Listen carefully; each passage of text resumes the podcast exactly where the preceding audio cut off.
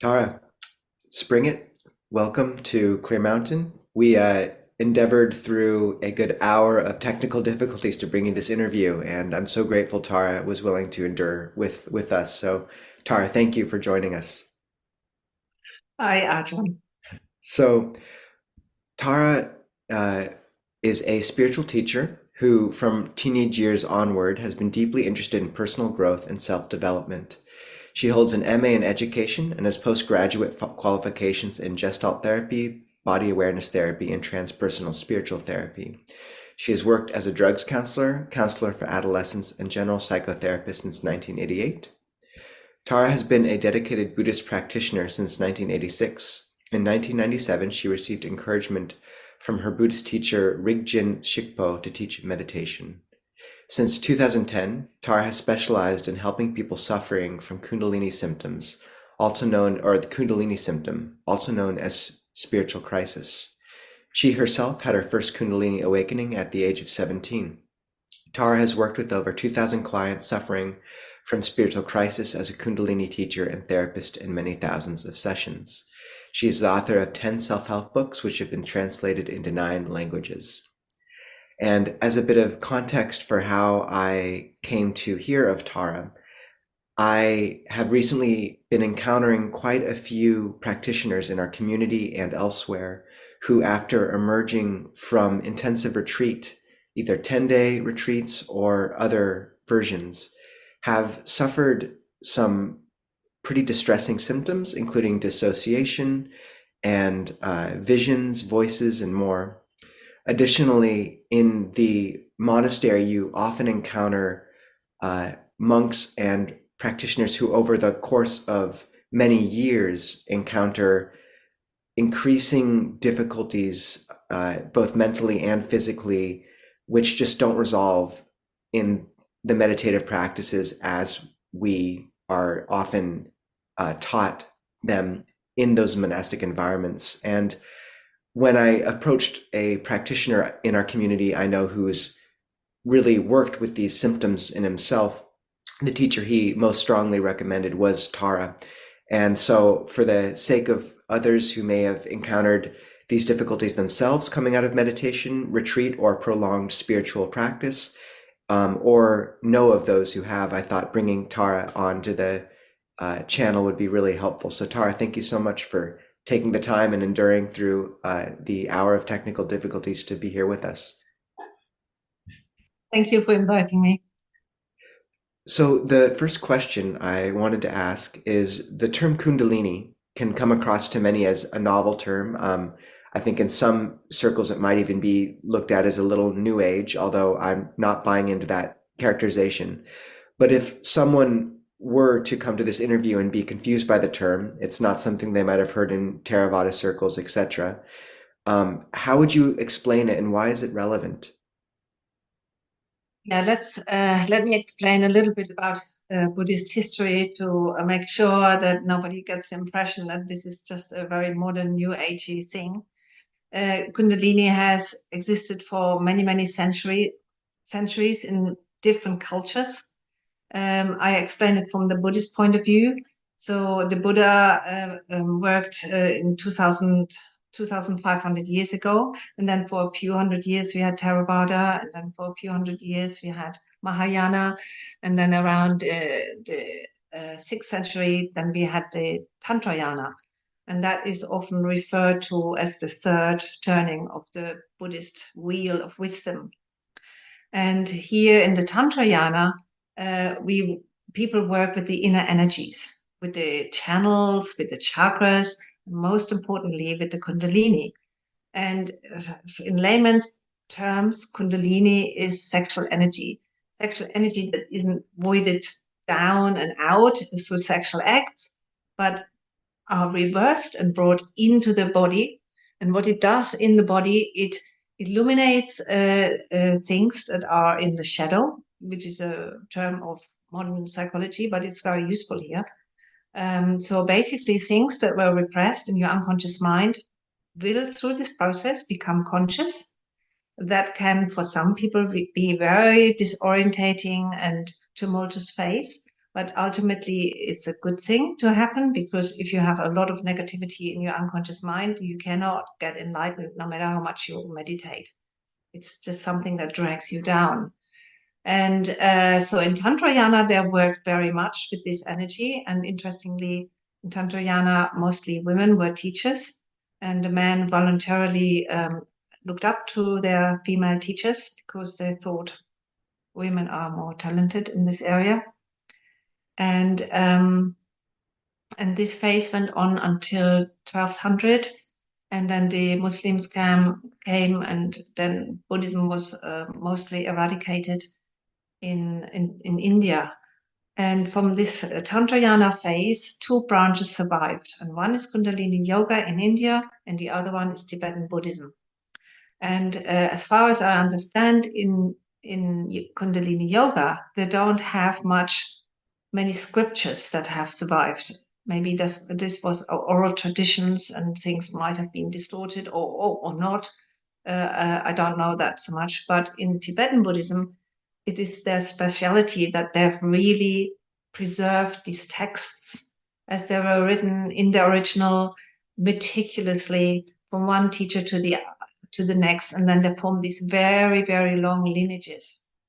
And one lineage is, for example, this the Mahasiddha, as they're called in Tantrayana, was a lady called Sudha, Sukhasiddhi, and uh, she taught Tilopa, and he taught Naropa, which is an, a famous uh, person, a scholar in Tibetan Buddhism. And then Marpa, the translator from Tibet, came over the mountains down to India, got the texts, brought them home, translated them, taught his very famous disciple Milarepa. And from Milarepa, we've heard, uh, and Milarepa is one of the most famous saints in Tibetan Buddhism.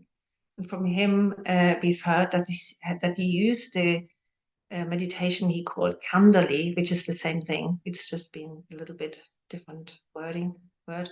Um, and he said this Kundali meditation is very much superior to um, other meditations that he's that he's done.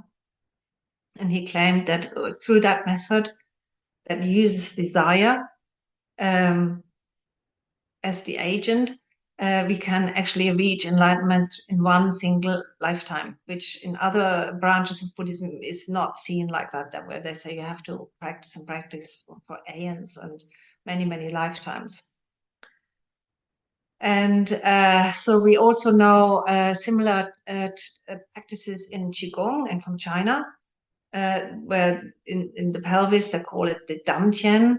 And then through certain breathing techniques and visualizations, they channel this energy up the spine and then down in the front of the body. And they call that microcosmic orbit or small water wheel or uh, a small universe and uh, but it's the same idea that this the, the energy from the lower um, bottom of our body um, are, is is transferred to the higher ch uh, chakras and energy levels.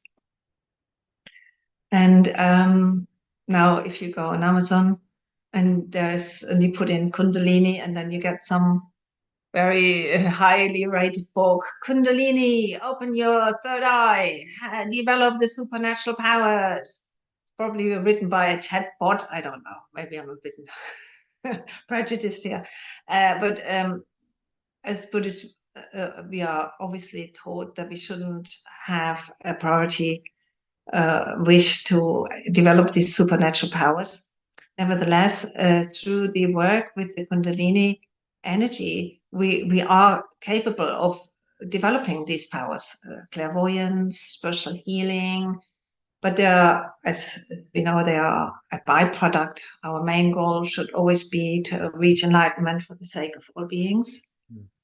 and uh, but that is also the great danger in in the whole kundalini uh, situation because some people can use that for unscrupulous gains and uh, spiritual teachers, which we know as charlatans who abuse their disciples, of which we unfortunately have so many. Uh, if they're if they're very successful, then they have a siddhi called fascination power, which we also call charisma. which is this this energy, uh, this sexual energy that suffuses their whole being. So they become highly attractive. They can attract a lot of followers, and then he, they can abuse them to their heart's desire. And we know many many stories where that's happened. And so that's the dark side of the Kundalini, and um, why some people might be also afraid of that. But in principle, it is it is a you know it's the strongest fuel in our in our spiritual quest and um and so um you have to be careful. If you have a very strong fuel you know if you put that into your car car suddenly drives double as fast. Uh, but in principle it is a good thing.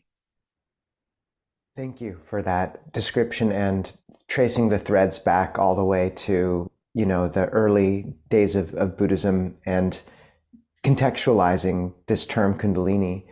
For those who haven't um, weren't intentionally practicing these uh, different techniques, weren't intentionally bringing up Kundalini, but still, um, is it possible for the, that energy to awaken regardless? And if that happens without uh, a teacher or a guide or intention, what are the pitfalls, or what have you seen as kind of Kundalini syndrome, as you call it? Yes. So um, in my work as a Kundalini therapist, I work with just those people who had so-called spontaneous Kundalini awakenings. And, and they said, what have I done? Why have I been chosen? I've never been even that spiritual. Um, you know, and then they can be easily um, overwhelmed, you know, by this experience.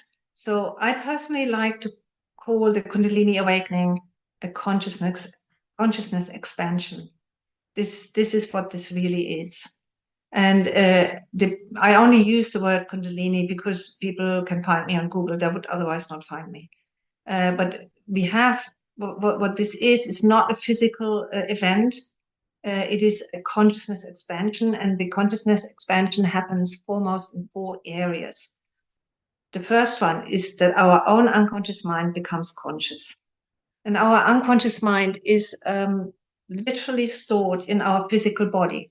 In the left shoulder, maybe I have some uh, traumas from my childhood that I can't remember, don't want to remember. In the right shoulder, I have some horrible antisocial aggressive impulses that of course I do not want to know at all because I'm a nice Buddhist. And so we our entire body is a storehouse of all that stuff from this life and from our previous lives, tendencies and um, and they're often in conflict with each other. It's chaos, you know.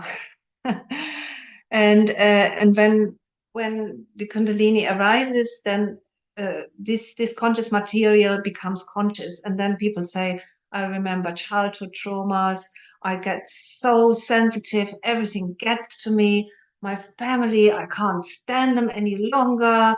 Uh, my husband, I need to divorce him." I mean, I'm exaggerating. I'm just saying the worst case scenarios. Please nobody getting afraid that this will all happen to them you know. Um, i'm just saying that some people if they haven't worked on themselves before and they live their life in a rather unconscious way and have made decisions maybe marrying a certain person and then remaining in a bad marriage that they might uh, very well say i can't stand this anymore. This pushing things under the rug doesn't work anymore and this, this can, of course, be very disconcerting. So that's the first part, which uh, where the consciousness uh, uh, awakenings uh, expansion happens, our own unconscious mind. The second one is that we, the same happens with other people, that we can look behind the mask. Oh, this nice person that I knew, suddenly I can see all this passive aggression, aggression in them. That's not so nice. Or, or I can see how they're manipulative or some ways and and so on. The third aspect is um, paranormal uh, experiences, visions, clairvoyance, voices, all sorts of stuff. And for the uh, unprepared, that can be very frightening. Some people take it totally in their stride, but others say, I'm going mad. I need to go to, to psychiatry and get some pills, you know. It depends on your personality. And then the fourth consciousness expansion is, of course, the one we all want, and that is higher states of spiritual enlightenment. You feel it uh, as often in the in the presence of getting amazing states of bliss. And through this bliss, so this incredible joy and rapture, you can actually then recognize the nature of reality, which we, we want to do. And um, and that's the the ultimate purpose, the ultimate consciousness expansion uh, what we um, want to achieve. Now, some people love paranormal experiences, others get afraid of them. Higher stages of consciousness, uh, enlightenment, of course, we love that. Maybe some people also feel a bit bad about it and say they are now so different from normal society, they don't know how to fit in anymore. So, all of these things can create a lot of um, disconcerting experiences. It, but it doesn't have to be that way. And particularly if you are prepared for it, if you know that this will come and you recognize that, it's a little bit uh, like puberty. If you are prepared for it, if you've been told what will happen, you're not so upset when it happens.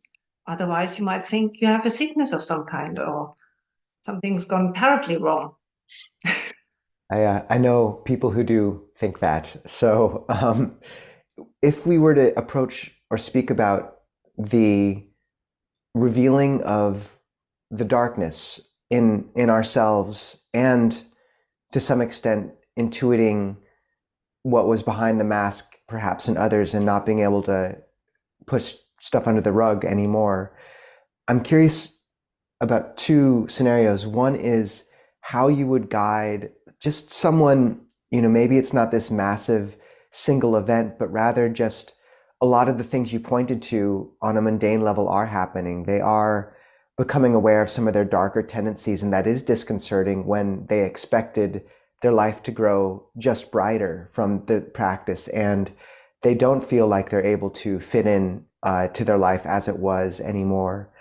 How do you guide people through that? And then I am curious at one point to talk about the more acute scenario where someone goes to a multi-day retreat and comes out with uh, pretty severe symptoms of dissociation and the like. But to start with the more gentle scenario, how would you advise someone to move through that?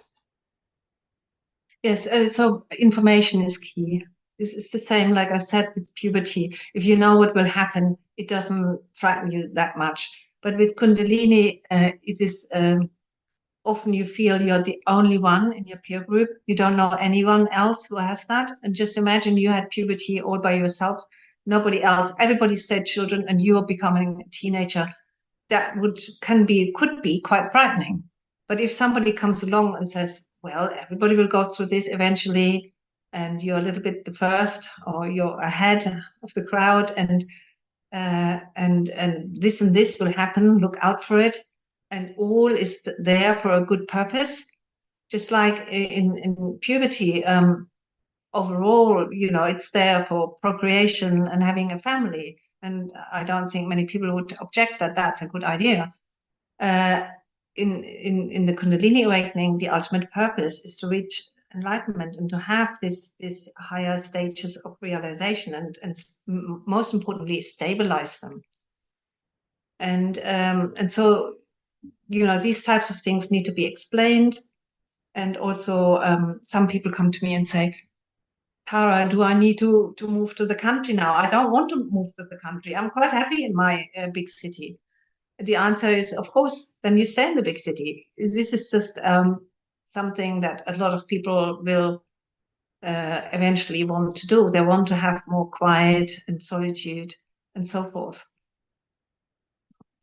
And so that's just a general point of view. And and you, you know if you read on the internet about the kundalini there is so much confusion and so many horror stories. So that's uh, also something that i would advise immediately. As long as you are uh, a little bit uh, frightened about this and don't read horror stories on the internet you know i have obviously to advertise my own book read my book. It's called healing kundalini symptoms or mm. um, enlightenment through the powers of Kundalini. And there I, I will give you a realistic, uh, grounded uh, um, scenario of what you can expect. And it's all not so bad. Basically, the Kundalini will will egg you on to become a more wholesome person who likes things like being in nature, um, in your work, wanting to help other people, um, want to eat a more healthful diet. Mm. None of that needs to be a horror trip, not at all. And you will you will be confronted with stuff from, from your unconscious mind. If you're good at that, maybe you had already some psychotherapy or you had a good grounding in witness consciousness, so you are able to observe the contents of your mind rather than being swept away by them, uh, then all of that is a is a can be a walk in the park. Mm. So hmm. do not read horror stories. Don't do that. Mm. You know, if you go to some of these Kundalini groups, Facebook groups, and there's almost like a competition. Who suffers the most? Oh, I've been in bed for 20 years. I can't get up. I surely have the best Kundalini awakening. That that's nonsense, you know. This is Kundalini is not a disease in any form. It doesn't need to uh, entail any psychological breakdown at all. This only very very few people experience that, but of course that's of course that gets the most attention. Many people take that in their stride, and um, and and are actually very very happy. And even from the many clients that I've had, I have, um, even though they come to me because they they can't cope, yeah, uh, all of them they say, well, it, it is hard work, but would I not want to do have it? No, I, I definitely I'm glad I have this. This is um, access to all we ever wanted. Mm. It's only uh, that all we ever wanted comes with a few caveats, and uh, so we have to to um, master a few challenges. But it can be done. It's not so difficult. And then your next question: If somebody has like real bad symptoms, you know, you say dissociations and stuff like that, I would try to do away with those types of word, word words. You know, the question is, what are your emotions? Anxiety, sadness, anger. That's all we ever deal with. So you can dissociate it and be happy as Larry, right? So it doesn't need to be a problem. But if you're dissociated and you get really anxious and you think, I'm not really in this world, it's all so flimsy, and is this even real? Maybe this is all nihilistic, nothing, you know, you have high level of anxiety with that, then you need to treat the anxiety, not this type of thoughts comes the anxiety down, the world is nihilistic or not, it doesn't bother you at all. You know, you think, yeah, maybe this is all a dream, but it doesn't, you, are not getting afraid about this. And that's what we want. So bring it down to those three emotions. And then um, in the method that I have developed, which is based on Tibetan Buddhism, I have an anti anxiety technique, an anti depression technique, and an anti anger technique. They all work very quickly, very effectively. Nobody who's ever worked with this as my client has has continued to have high levels of negative emotions. You, you bring it down very quickly.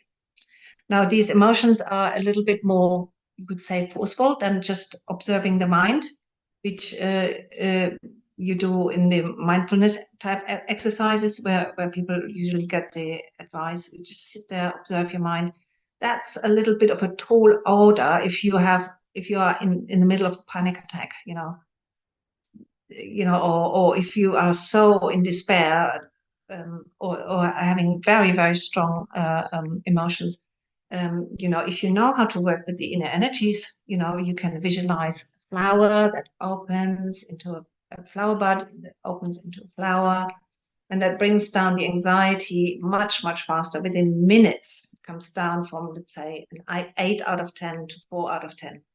Mm. And then you just keep doing that. Anxiety comes down and down and down. After a few days, a few weeks, it's down at a three, two. If you keep working at it, which a lot of people don't do, if they had two or three, they are okay. But if you want to get it to zero, you can get it to zero. You have no anxieties anymore. They're mm. all gone. No more fears. Mm. And that's irrespective of what's happening around you or within you. Thank same you. with the other. This is it's the same with the other with the sadness, despair, anger, something. And and would some of those practices involve these sort of calming meditations or just a, a grounding and, and also in tandem with the view that this is normal, that we don't have to be too alarmed, something of that nature? Yes, if you do know that Kundalini, it is an intensifier. It it it it intensifies all your good feelings, bad feelings, but also the good ones.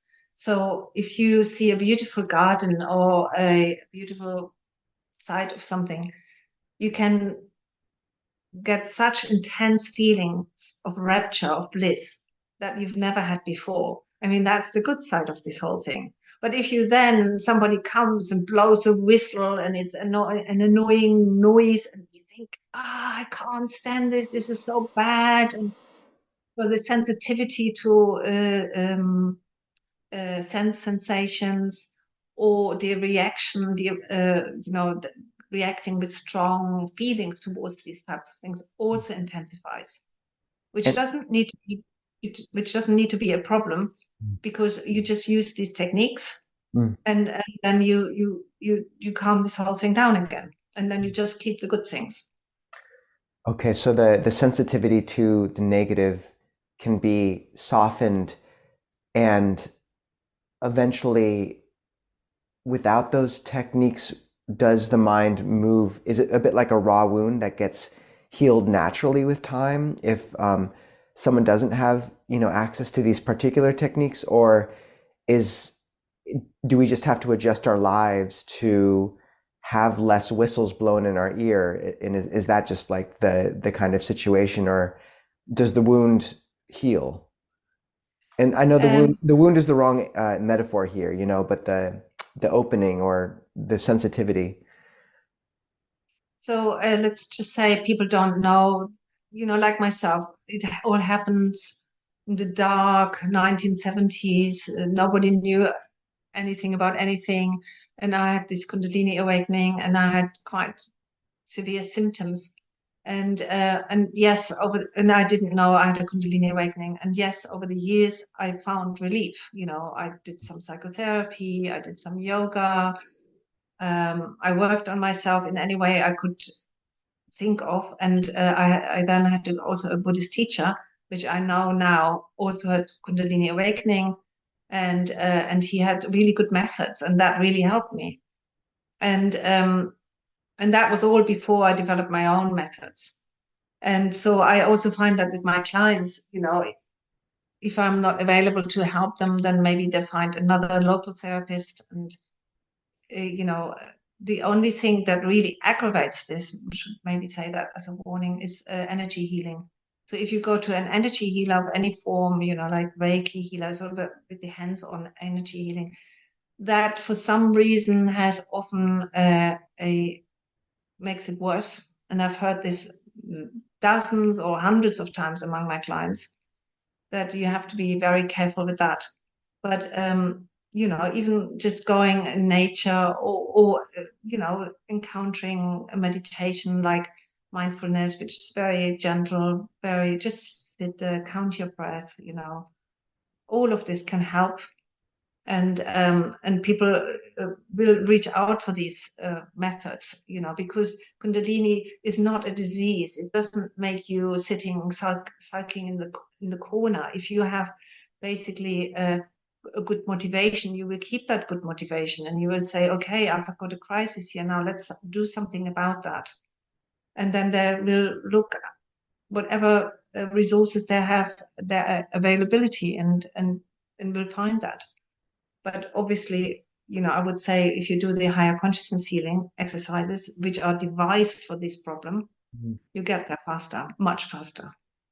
And, is there, um, you know, obviously you can't give us a, a, full rundown of any of those at the moment. Um, are there any like hints or general um, ways of describing what what that entails for someone who's kind of in a situation like this, or something that um, a safe place you could point them where you know that they could at least get some relief, something like that? Um, well, the, the, all the exercises are in my book and uh, and there are easy exercises. I just give an example of one. Yeah, the anti-anxiety uh, exercise. So um, the way I work with that is that I get people to rate their anxiety on a scale from, zero to ten. Let's say they're at six, and then I uh, do a little meditation with them. The first one is that they need to get in contact with what they consider their higher consciousness or their deity. Could be Jesus or or Buddha or, or who, whoever, you know, and if they don't have anybody, it can be the Divine Mother, and and get into this comforting connection with them. You know, people often don't utilize that enough, you know, because praying is a little bit out of fashion with with with a lot of people. And uh, and then they have like a higher consciousness like the source or the universe. And but the, the universe isn't very comforting you need a person a humanoid person. And um and uh, so you start doing that then you visualize a um, ball of light around you with uh, strong boundaries which represents your energy field. And uh, for people who have taken um, drugs or who have traumas of some there's often holes in there. So if you have the holes holes in there you you know bad energies come, can come in and you feel that and they frighten you. And you can repair that through your visualization. So you visualize those repairing those holes. And then third step is self-love.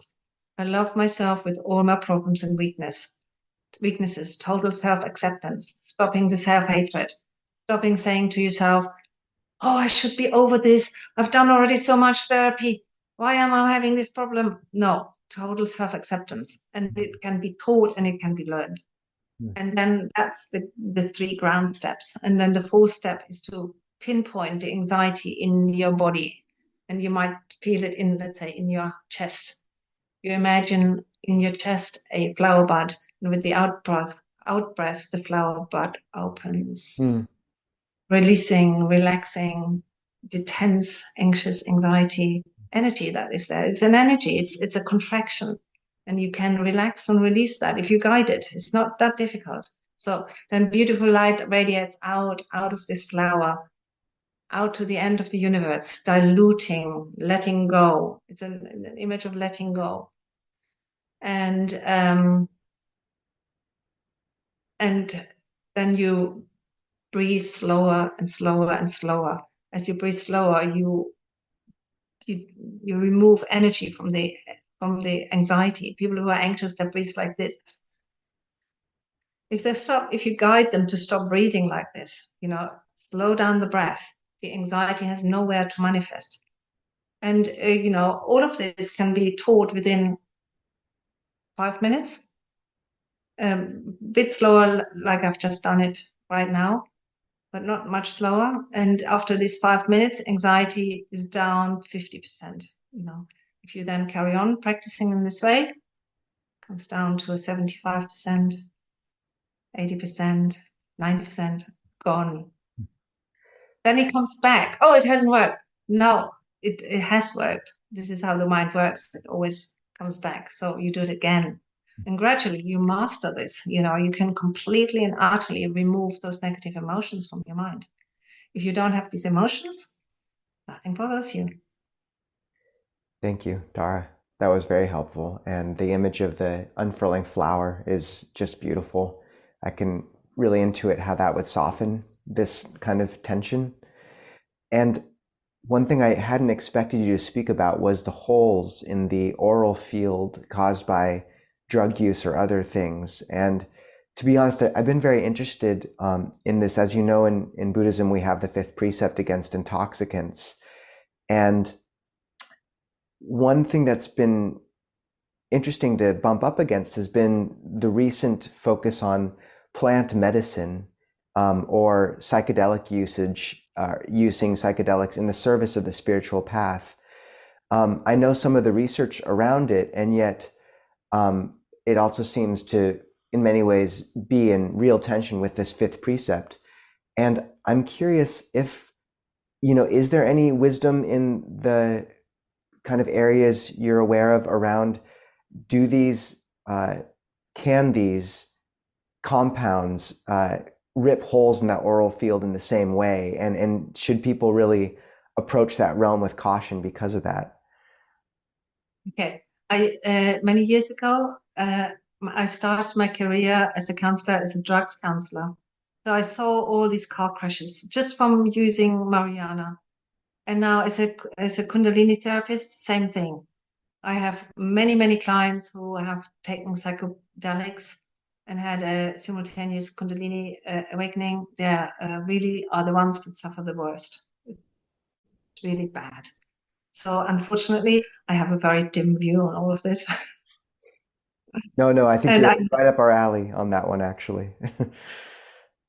yeah, I, I, I know they say ayahuasca can't can't do, do uh, anything any harm. This is just not what I experience. You know, I've got lots of not lots, uh, some clients who come to me after these ayahuasca uh, ceremonies in in a terrible state with extreme anxiety and uh, and and so showing all the signs of drug psychosis or let's say drug crisis.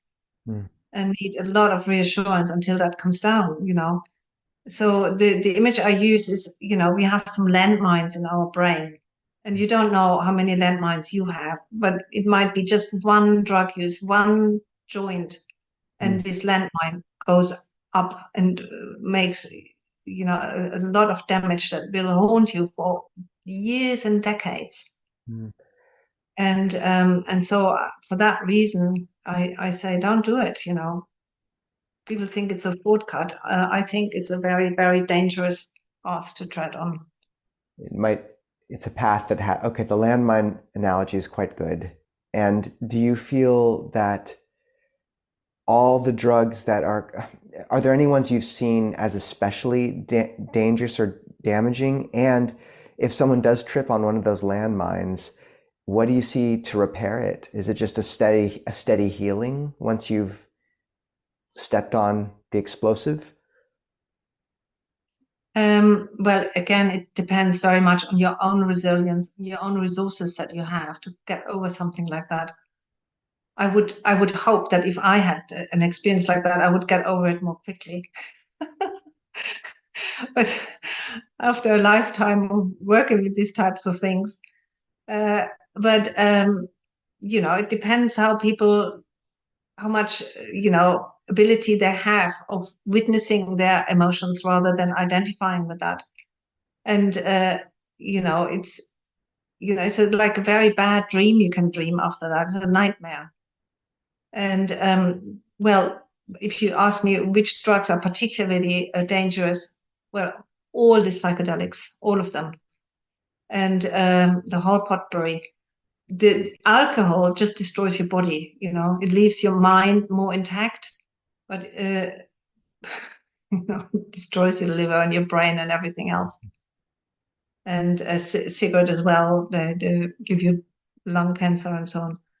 So um no it's the psychedelics that are the problems. And but i don't want people to be put in prison for having having that you know i don't think that that's a good thing but if you legalize them but you don't really give people proper warnings that i don't think that's a good move either Thank you. This is uh yeah, it's it's refreshing to hear that perspective, and I do know people who have definitely tripped on very large landmines. Um, another landmine that seems to, well, the analogy might be wrong, but another issue I've seen manifest with people's spiritual path is, um, and and I think it might be associated with Kundalini awakening um, and this expansion of consciousness, is a first of all, some monastics who, as they enter robes or stay at monasteries for long periods, certainly some of the things in the shadow come to light, like childhood trauma. But then also, sometimes there's these very persistent health problems which won't go away and which seem almost inexplicable. They can't map them onto anything in particular, but it's it's often enough that it'll drive people to, to disrobe or take pretty drastic action. Um, What's that, and what would you advise? I mean, is that associated with this awakening? um no kundalini in no way or form is a form of disease Hmm. and as a whole my clients are a quite healthy bunch and um and I, and I think it is because this awakening uh, process drives you to improve your life in every way, and that includes also your diet and all the health treatments that you do, like wanting to practice qigong or mm. yoga and so on. And um, now, the way I understand celibacy is if you if you look at it in uh, through in the context of Kundalini, is the idea is if you put a stop to all sexual activities, then the the sexual energy only has one way to go, and that is up. Yeah, mm. and, and, basically for, forcing a Kundalini awakening. Mm. Uh, the um, the the reality is, but is often that that's the theory. In practice, that it does doesn't often work like that. And what really works is a, a repression of sexual energy. Is basically numb yourself down from the waist downward. You know, it's just like, okay, that's the stuff we're not dealing with. No more power, no more sex, and and and no more greed for money and all of that. Yeah, poverty and celibacy and and uh, obedience, three main vows, isn't it? And um, so that that's and that pertains to the three lower chakras. Mm. So then people really try to work basically with the upper chakras, have a lot of awareness, um, a lot, a lot of loving kindness, uh, non-violent speaking, and so on. And the trouble with that is that the lower chakras are also responsible for everything physical in our life, and that includes our health. Mm. And if you do away with the lower part of your body and say, I'm not interested in all that stuff anymore, then uh, it can lead to a, a under energizing of this part. But if you're under if you're over energize in your in, in your lower body and you're a monk and you go around and always feel extremely uh, sexually aroused, that's a problem, right? what do you do with that? And uh, uh, and so over time, this kind of many, you know, celibates uh, just learn to not go there mentally anymore and so then the whole thing becomes numb and under energized, and that brings health problems. Mm. And uh, how do I know this? Because when you when you look who's working with energy medicine, the the most the most skillful that's the Chinese with the whole um, qigong movement. And what do they do basically? They they help you through the qigong exercises. They um, uh, to energize the lower chakras. I mean, they call that Dantian. They don't use the word chakras, but that's just cultural. And so you you you energize the lower chakras, and um, by by basically focusing a lot on on, on uh, meditating on your navel or the center below the navel, and and doing pelvic floor exercises where you squeeze and let go and feel the energy uh, flowing from there. And if you do that, then your health get be- gets better. Thank you. I, I, found Qigong to be one of the most uh, powerful articulations of the energy movement um, I've, I've, ever encountered. And I can definitely uh, understand and appreciate the issue of uh, a monastic or a celibate turning away from those energies completely and not knowing how, how to channel them correctly, and that just leading to a, a stagnation of sorts. One thing I've seen with some practitioners is you spoke about the third expansion of consciousness being a sensitivity to the paranormal. And I'm curious if you see this, it's quite accepted in Thailand, uh, but I've seen very few Westerners undergo that particular sensitivity, at least in a way that they are willing to speak about. So I'm curious, first of all, is this something you do see often in, in people? And um, what do they do with it? And uh, just as a little sidebar, I've noticed sometimes the people who seem sensitive to that realm, maybe not, I, I don't know if it's completely associated, but there tends to be sometimes a, a proclivity to conspiracy theory. And I'm not saying that the supernatural are delusional because we um, believe in such things. I'm just saying, I'm curious if how you see that awakening playing out in people, and are there pitfalls uh, such as that? Okay, I uh, I first talk about just the paranormal. Do many of my clients have that? The answer is absolutely yes.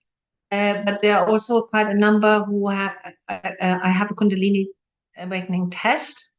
everybody can have that for free on my website. You just have to put your name in there and they get the test. Mm. There are five criteria uh, uh, for um, Kundalini awakening, and the fifth one is paranormal experiences. And not everybody has that when they come to me, but uh, everybody will get that along the line. You know, people get more clairvoyant and uh, get uh, more. You know, they can do things with their minds which they shouldn't be able to do, and uh, and and so forth. And um, so um, but some people also get frightened of this where it happens involuntarily and then then you need to have ways of shutting this down. And this again it can be done. You can tell your mind thank you but no thank you. I don't want to see any ghosts. Mm. and you just tell to you can talk to your mind like you would talk to a, a child you know. No we're not interested in talk in ghosts. We're not doing that. Mm. and then the mind uh, is like a little child just doesn't listen the first time you tell tell it something. So another ghost um, experience. Then you just say it again, like like a mother, kindly but strictly. No, no ghosts. We're not doing that. And if you do that for a little while, you know, weeks, months, just like educating a child, your mind will, your your um, unconscious mind will listen, and then these experiences will get less and then stop. But you should be very careful when you shut your third eye. You know, because once you shut it, it's not so easy to open it again. And afterwards, you think, oh, I used to have all these insights and I, I knew all this and that, and now I feel I, I see nothing. So you know, you need to be careful. And and basically, um, the paranormal uh, experiences, you can also choose them. You know, you can you make can make a list. Mm. I want to know. I want to do spiritual healing. I think that one is a good one to have. You know, if, mm. if a family member is ill just put your hands on them. Don't need to call the doctor so quickly. Mm. And and you can heal yourself. And that's a, a good one to have. I, I personally also absolutely want to always know everything. Mm. You know, I want to have answers to my questions. And so this is the the the supernatural power that in me has developed the strongest. And uh, that I have conversation with my Tara and she answers me and uh, and and and a lot of clients you know go that way you know. They um i had a i had a kundalini support group the, uh, last week and somebody asked that question like you who can talk to god? Does does it happen often? And i said okay let's make a little survey. And i just asked the people present which were 15 people so who of you can speak to god? And uh, five people lifted their hand you know. So it's you, you know a lot of them can do that you know it is uh, actually something that is dormant in us and uh, and you know when you when you um, don't have a kundalini awakening you think that's complete blasphemy or uh, you know futile to even think that you could do this. But you know we can do a lot more things but we were never told that we can do this. You know i i remember 30 years ago i was in london in england and they, they have a college for psychic studies. And so um, I went there. And basically, what I discovered there is that I had a fully functioning clairvoyance already. I just never used it. And when I had clairvoyant experiences, I uh, I would doubt them, and I would um, I would uh, think, oh, that's weird. What is this? But after I've been there and had the confirmation through those exercises that's set up, I, I knew I, I, could do this very easily. You know, I, I, always could do it. I don't know if I always could do it, but I definitely at that point I already could do it. And uh, so, so yes, these these experiences will come, and they will come in the area of your greatest passion. So if you let's say you want to be a healer, you probably you know develop first the healing abilities if you want to know everything like me, you might get clairvoyant and so forth. Yeah. So, and you can guide that through your own wishes and where you put your energy. That's where you will get these siddhis. Okay. Now that was the first part of the question. Good. Now the second one, what about conspiracy theories? So it's um the problem with uh, conspiracy theories is that uh, they make you feel bad. You know, they you know if you really believe in them, you feel disempowered, very angry, very upset, possibly dis- depressed and despairing because you just feel like a little worm and there's this terrible force that wants you to bring you down in some way and so I de- definitely say um, be careful not to go in that direction because there's nothing good in there. You know, you might get an initial high where you think, oh, ah, now I know how this all works and I figured it all out and chemtrails and yeah, they're coming again and throwing chem- uh, chemicals uh, onto me. But how do I feel if I year after year believe things like that? Very, very bad indeed. And so, um, if you don't have proof, absolute proof that what you believe is true, and it makes you feel bad, maybe you just don't want to go there. Thank you. Thank you, Tara, for all this wisdom. And I, I won't believe in chemtrails for the next few years at least, uh, hopefully spurred on by you. Um, but I, I, just really appreciate you taking the time. Uh, we have a very somewhat isolated or uh, insular landscape of our how we conceive of spiritual practice in some of the meditative circles I move through mainly, and to bring in this other perspective, uh, which speaks to and touches on so many relevant experiences people have, is is very helpful. So I, I really appreciate you taking the time to to join and speak with us. You're welcome. And um, I'll put uh, Tara's uh, website into the show notes for those who are interested in finding or connecting with her. Um, and uh, take care. I know you're in near South Africa, I believe, at the moment. N- near Morocco, which is North, North Africa. North Africa. Sorry. Okay. Well, I hope the. Uh, so is it summer there or winter? In that case, are we? Uh, it, it is winter, but it, it's okay. winter, but it is warm. Okay. Good. Well, have a wonderful time there, and um, we hope to. Uh, if you ever near Seattle, please come say hello. I will. Okay. Thanks, Ajahn.